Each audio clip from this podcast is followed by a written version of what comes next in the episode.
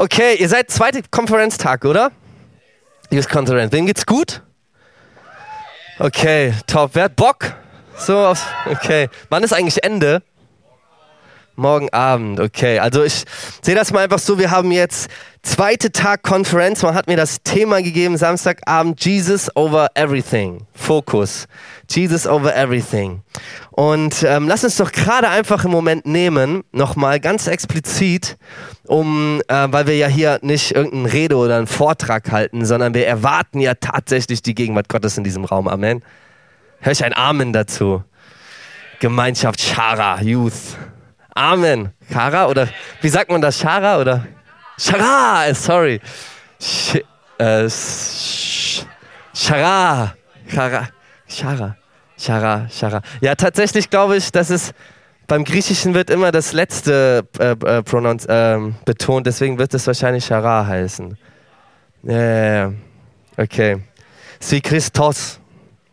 Genau, okay. Ähm, Jetzt habt ihr mich mit diesem Chara rausgebracht. Genau. Okay, Chara, sorry. Das ist wie im Russischen. Wir haben ukrainische Gäste aufgenommen und äh, ich muss immer lernen, früher mich, das früher auf Wiedersehen. Wer kann ein bisschen Russisch? Komm mal, bei uns werden direkt alle Hände hoch. Wir kommen aus so einem russischstämmigen äh, Viertel, ey, direkt so. Wer kann Russisch? Pff, alle so. Sogar die Türken. Einfach Russisch. Einfach so. Random. Okay, richtig bodenlos. Okay, also auf jeden Fall, ähm, jetzt weiß ich wieder nicht, wo ich war. Paka. Paka, nicht Paka. Wenn ihr mal auf dem Russen Tschüss sagt, nicht Paka, sondern Paka. Ich denke dann immer an Hühnchen, die Paka. Okay, aber Spaß beiseite, okay? Es soll ja um Jesus gehen, nicht um Witze oder so, okay? Lass uns doch noch mal einen Moment die Augen schließen und all eyes on Jesus, okay? In deinem Herzen, dein, in, deine, in deine, deine geistlichen Augen. Du darfst deine irdischen Augen schließen, vielleicht ist es für dich auch einfacher, die Augen aufzulassen. Aber versuch deine geistlichen Herzensaugen und auch deine, dein, dein ganzes Herz, dein Verstand, deine Emotionen, alles auf Jesus auszurichten heute Abend, okay? Weil ich sag dir eine Sache, der Heilige Geist liebt es, an einem Ort zu sein, wo alles auf Jesus ausgerichtet ist. Amen. Wir wollen einfach jetzt gerade auf dich schauen, Jesus.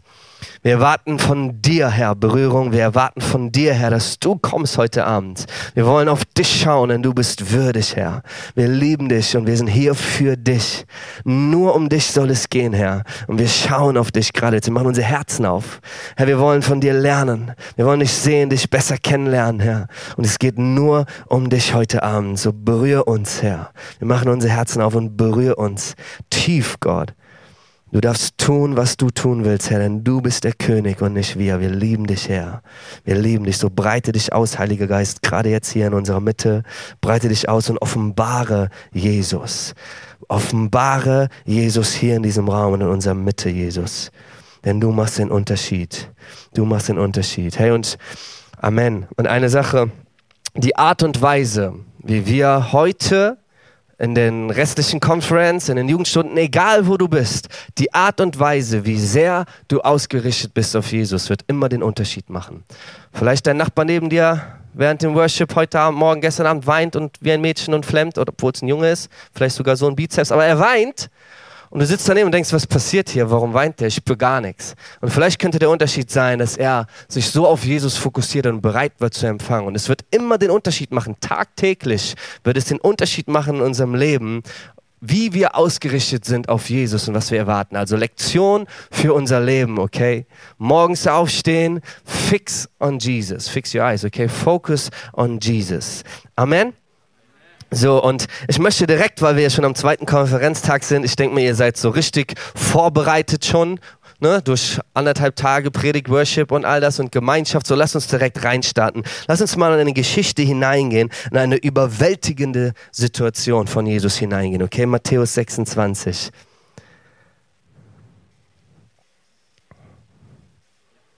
Sorry, äh, das Mädchen mit der Brille, die du so engagiert mitschreibst, wie heißt du? Verena? Stark. Preis dem Herrn. Du erinnerst mich an jemanden, den ich kenne. Ich, ich spüre ich spür so richtig stark, Gott hat was vor mit dir. Also, Verena, dienst du Gott schon so? Ja? Okay, ich, ja, was macht sie? Worship oder? Gebetsteam? Okay. Ich glaube, Gott möchte dir heute sagen, dass eine ganz, ganz, ganz große Welle von seiner Gegenwart, seiner Salbung auf dich wartet. Heute, und es wird heute anfangen und du wirst Gott erleben und du wirst mehr dienen, stärker dienen als je zuvor. Ich glaube, das möchte Gott einfach gerade sagen, Verena. Halleluja. Okay, Matthäus 26, 36. Stark, okay. Matthäus 26, 36. Jesus kam nun mit seinen Jüngern an eine Stelle am Ölberg, okay? Wir merken schon an Matthäus 26, ach du je, läuft die Zeit. Wir merken schon an Matthäus 26, kannst du das nochmal auf, 5, ich fange ja jetzt erst an zu predigen, kannst du das nochmal auf 25 stellen? Okay, chill. Okay, ja, ich versuche das schnell, okay? Matthäus 26, wir sind ganz am Ende schon von, äh, vom Evangelium. Das heißt, es ist kurz davor, dass Jesus gekreuzigt wird, okay? Wir befinden uns hier mit seinen Jüngern an einer Stelle am Ölberg, die Gethsemane genannt wird. Jeder kennt es, Garten Gethsemane, okay? Wir sind mittendrin, stell dir das bildlich vor, tauch ein in die Geschichte und stell dir das bildlich vor, wie du mit Jesus gerade vielleicht als einer von seinen Jüngern an diesem Ort bist und dort sagt er zu ihnen, wir sind mit dort, setzt euch hier hin und wartet. Ich gehe noch ein Stück weiter, um zu beten. Petrus jedoch und die beiden Söhne des Zebedeus nahm er mit. Und jetzt kommt's. Traurigkeit und Angst wollte ihn überwältigen. Traurigkeit und Angst wollte ihn überwältigen. Okay, lass uns mal eintauchen in die Story gerade. Jesus geht mit seinen Jüngern in den Ölberg hinein und dort erleben seine Jünger, wie auf einmal etwas über Jesus kommt, was sie vielleicht noch nicht kannten. Okay, sie kannten ihn in allen Emotionen. Sie kannten ihn sogar schon weinend. Sie kannten ihn lachend.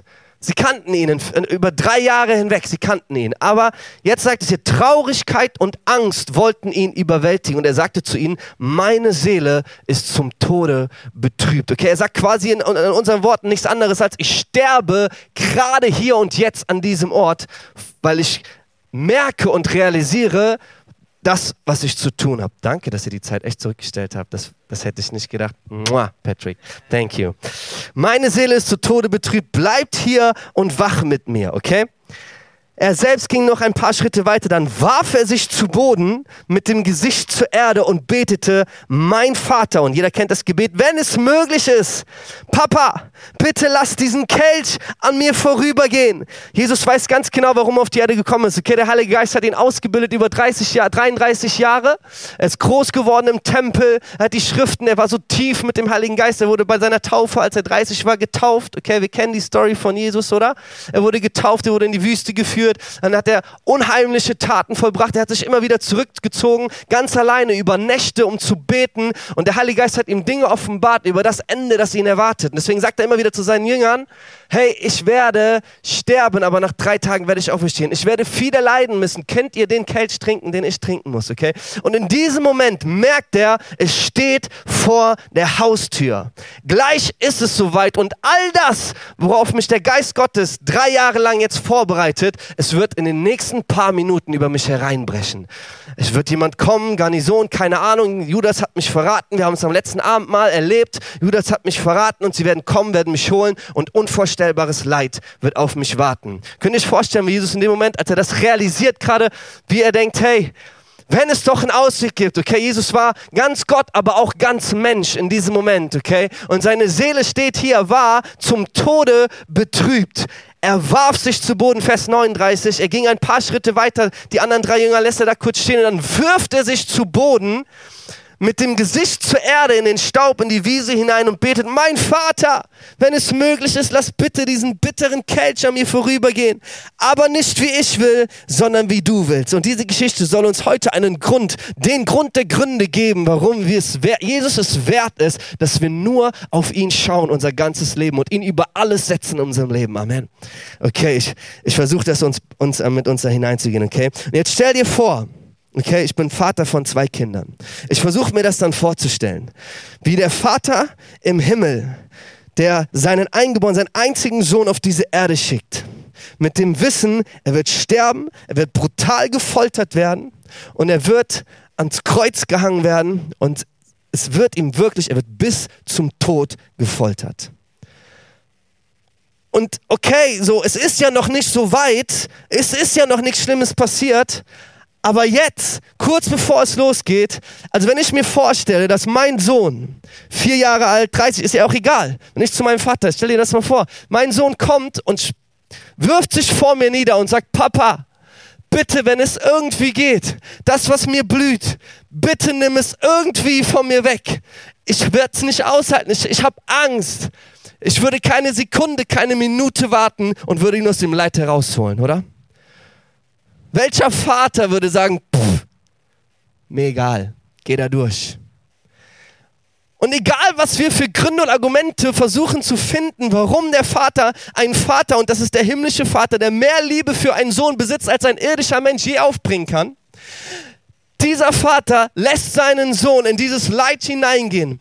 Sein Rücken so ausgepeitscht, dass man die Haut und Knoch Haut abziehen konnte und Knochen offen lagen.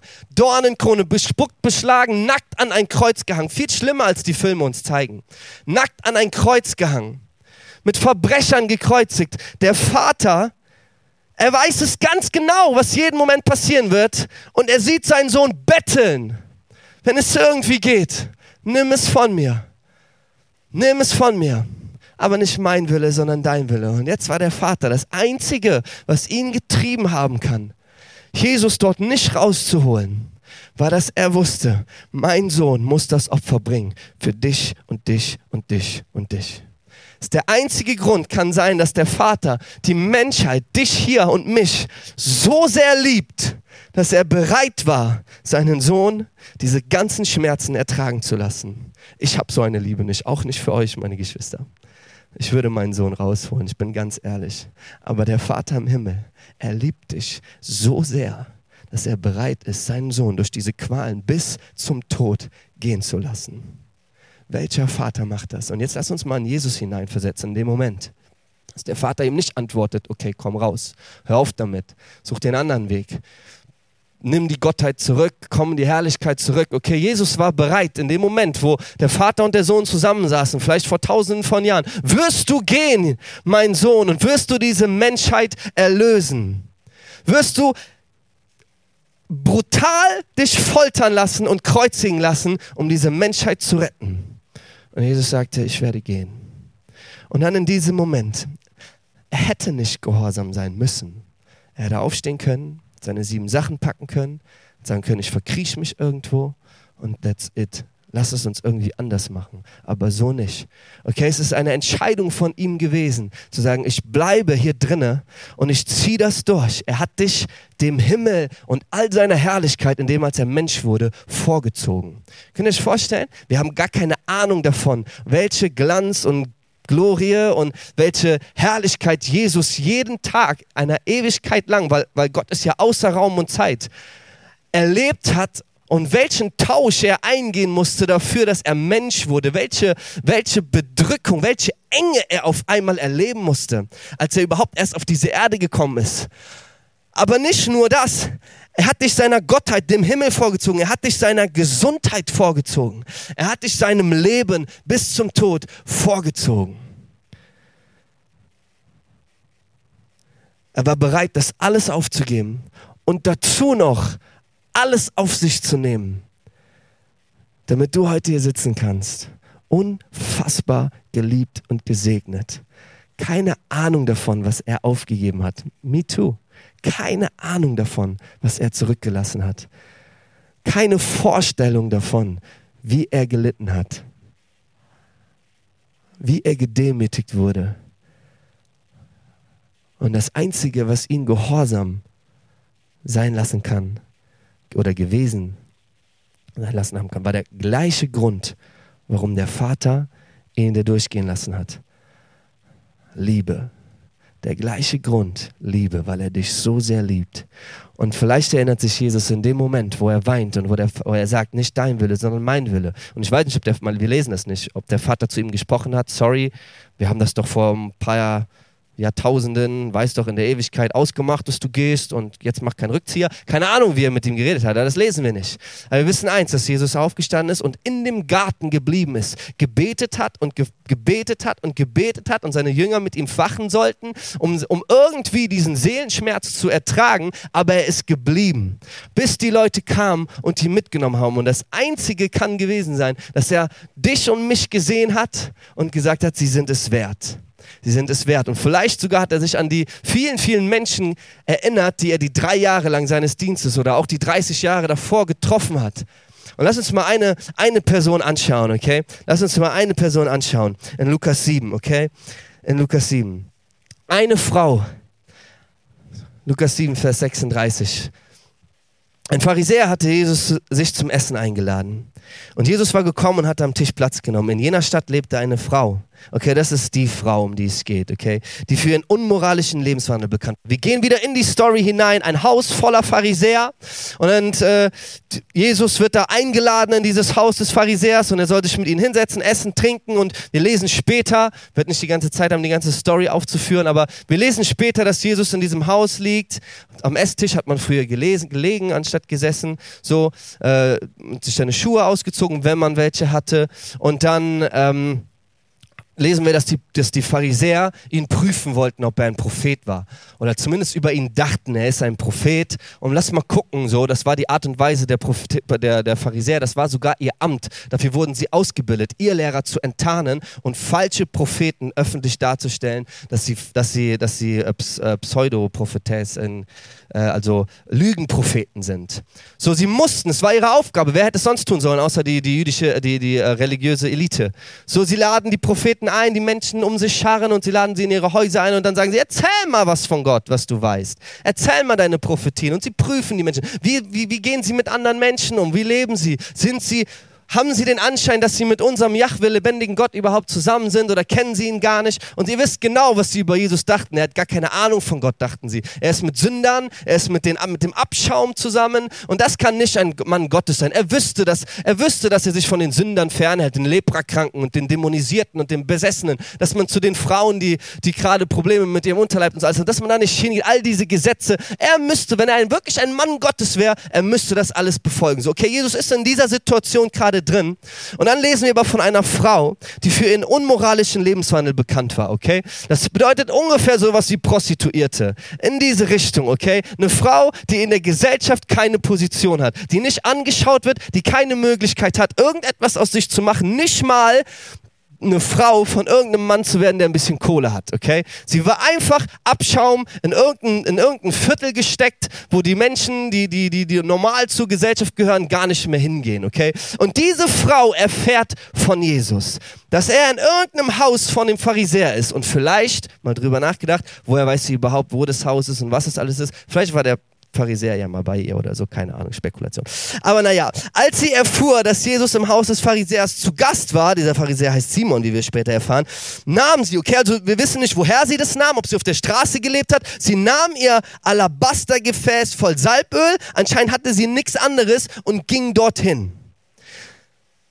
Okay, und jetzt steht es einfach nur, sie trat von hinten an das Fußende von Jesus heran. Was ist in der Zwischenzeit passiert? Diese Frau muss sich überwunden haben, ihren kulturellen ähm, Abschaumgedanken, alles, was sie, die Menschheit, wie sie sie ablehnt, muss sie gerade für diesen Moment einfach mal ignoriert haben und muss sich gedacht haben, da hinten ist Jesus und mir ist egal, wer mich abhält, mir ist egal, was Menschen mir jetzt gerade vorwerfen, ob sie mich dahin lassen oder nicht.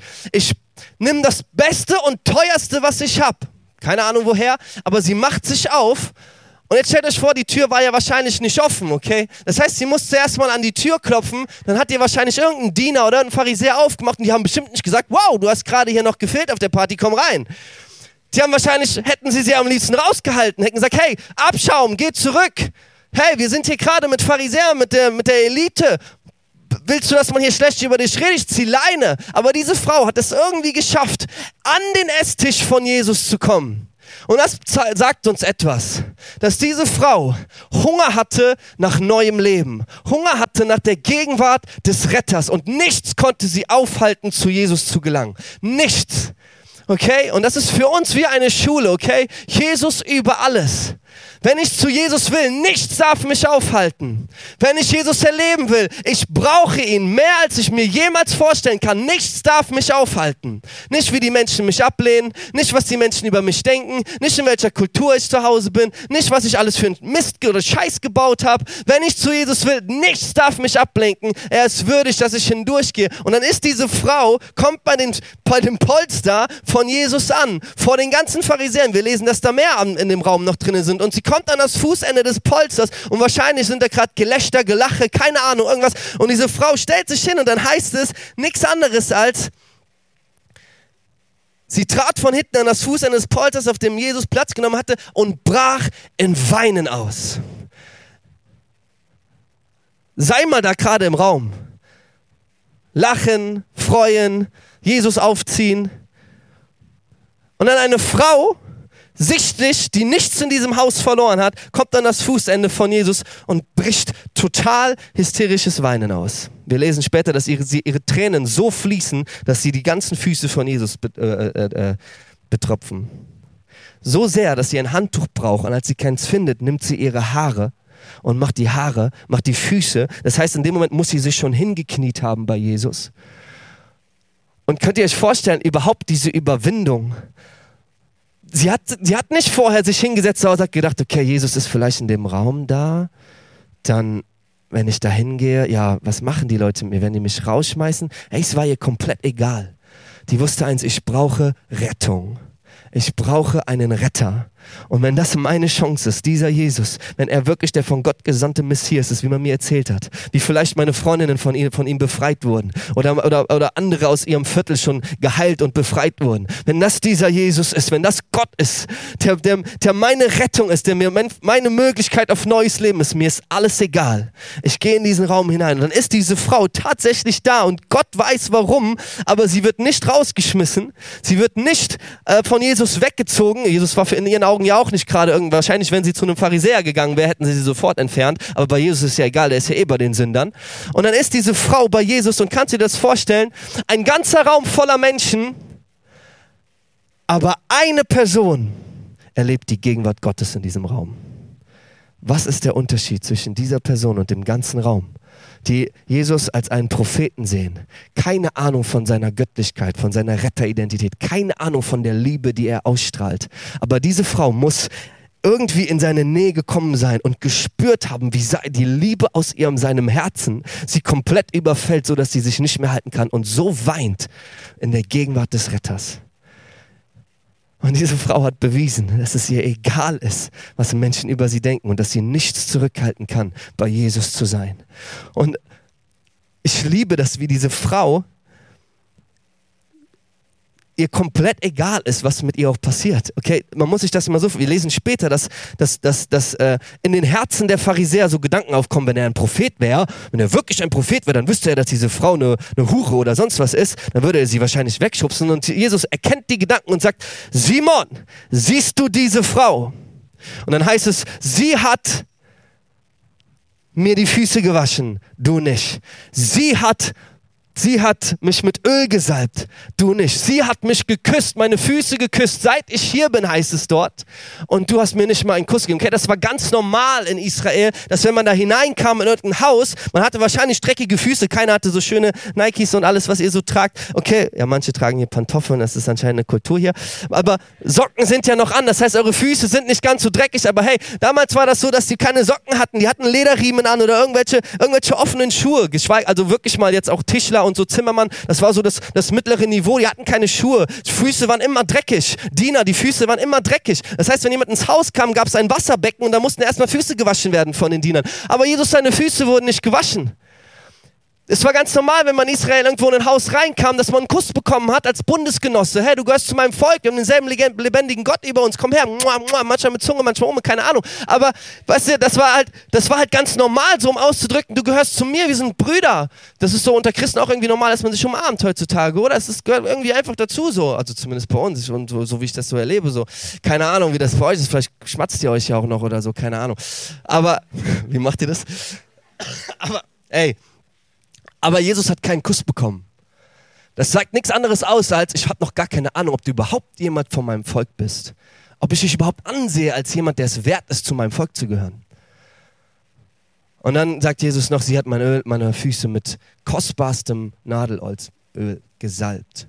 Du hast mir nicht mal normales Salböl gegeben. Und diese Frau sitzt zu den Füßen von Jesus, sieht, wie, wie, wie, ihre, wie ihre Tränen auf diese verschlammten, dreckigen, also nicht Schlampig, sondern Schlamm, ne? Schlammfüße von Jesus, wo der ganze getrocknete Dreck noch an ist und sie sieht, wie ihre Tränen die Füße benetzen und wie, ihr kennt das, ne? wenn so Dreck ist und da tropfen so drauf, das Dreck, der wird irgendwie klumpig, noch ekliger und noch dicker und sie denkt sich so, nein, mein Jesus und sie fängt an mit ihren Haaren die Füße zu, zu irgendwie so, so trocken zu wischen.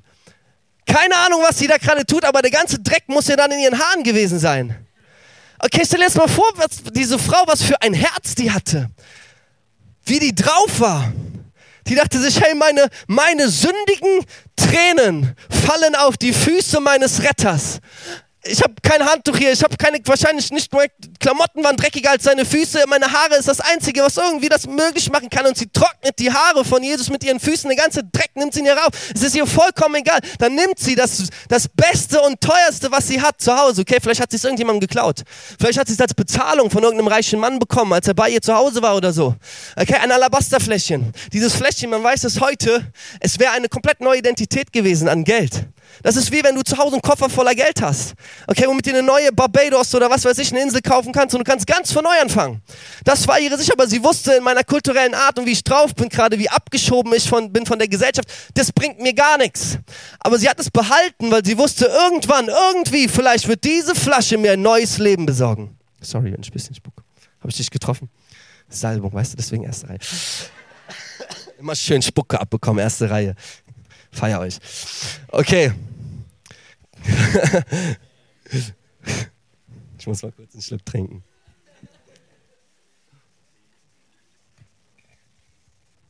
Okay. Sorry, ich rede zu schnell, weil ich will das alles durchkriegen.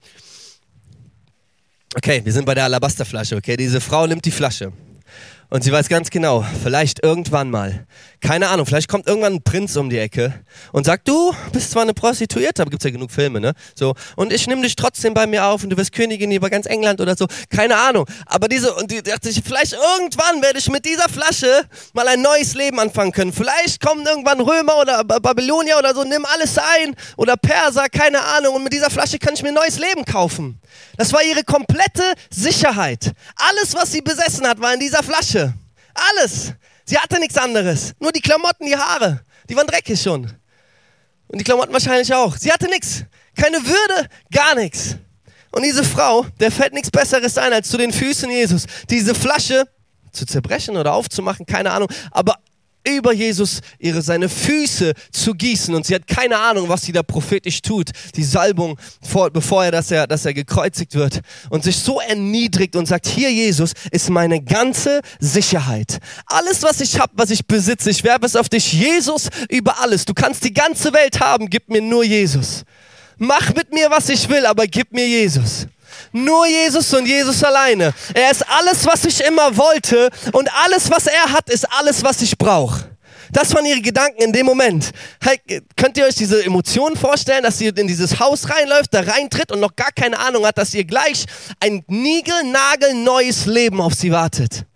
Weil sie sich nicht abgehalten hat, weil sie ihre ganze Sicherheit. Hey, für die Pharisäer da wahrscheinlich war sie immer noch die alte, sorry den Ausdruck, dreckige Hure, die da einfach, einfach vor Jesus ist, die, ist, die rausgeschmissen werden. Aber Jesus sagt zu ihr, Jesus sagt zu ihr, dein Glaube hat dich gerettet, geh in Frieden. Auf einmal war sie die gesegnete Person in dem ganzen Raum. Bibelschule, religiöse Lehre, alles mögliche. Aber diese Frau hatte gerade eine Begegnung mit ihrem Retter gehabt. Halleluja weil sie Jesus über alles gesetzt hat, über ihren Besitz, über ihre, alles, wie man, wie sie hätte abgelehnt werden können, über ihre Emotionen, ihre Gefühle. Sie hat alles auf Jesus geworfen. Okay, und ich habe eine Sache mitgebracht, um euch das ein bisschen zu veranschaulichen, vielleicht so in heutiger Zeit. Kannst du das? nein, nein, ich, ich komme jetzt zum Ende. Die Worship Band kann nach vorne kommen, leg mal hier einen schönen Teppich hin, Patrick, und lass uns mal richtig eintauchen, weil er mag das nicht, wenn ich ihn so rufe. Deswegen, wir haben eigentlich alles schön abgesprochen, so, ne? Aber äh, mach mal das Bild bitte von diesem Herrn, der auf dem Seil balanciert. Das ist Nick Wallander. Jemand schon mal von Nick Wallander gehört? verrückter Typ. Das ist ein Extremsportler und seine Sportart besteht, auf Drahtseilen zu laufen. Er hat so ganz klein Slackline-mäßig wahrscheinlich angefangen, hat sich hochgearbeitet und irgendwann hat er dann Grand Canyon, zwei der höchsten Berge, ein Drahtseil gespannt, schön abgesichert mit so einer Stange, um Gleichgewicht zu halten, falls Wind kommt und balanciert dann über die Stange. Irgendwann hat das ihm nicht mehr gereicht, hat er gesagt, okay, lass das mal in der Innenstadt machen, Chicago, die höchsten Gebäude. Und ich mache das mit verbundenen Augen, deswegen hat er diese Augenklappe da auf. Bevor er diesen Run gemacht hat, hat er es mit verbundenen Augen gemacht, aber noch gesichert. Er hatte, auf anderen Bildern sieht man, dass er so einen Gurt hier um hat und die geht hinten in den Seil, wo er auch drauf balanciert. Das heißt, wenn er fällt, hält ihn das an dem Seil fest, okay?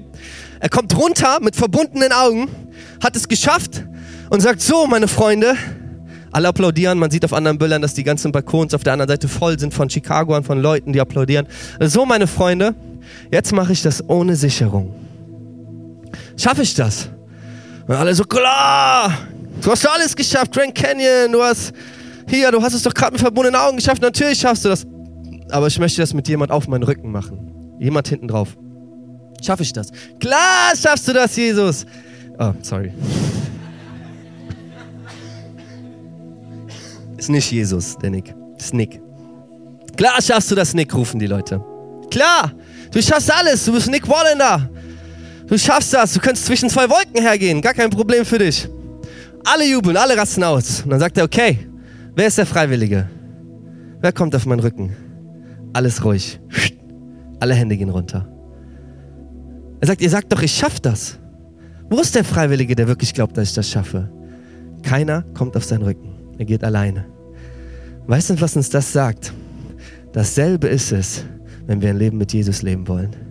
Wir sind nicht Menschen, die an der Seitenlinie stehen und rufen, Jesus, du schaffst das, mach das, du kannst das, mach das, Jesus.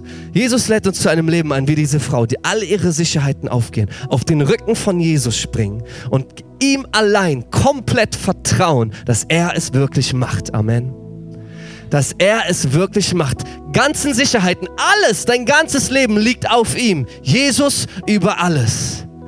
Amen. Jesus über alles. Wir werden gleich hier ein Gebetsteam haben. Und ich möchte, ich möchte auch diese längere Lobpreiszeit, von der schon gesprochen wurde.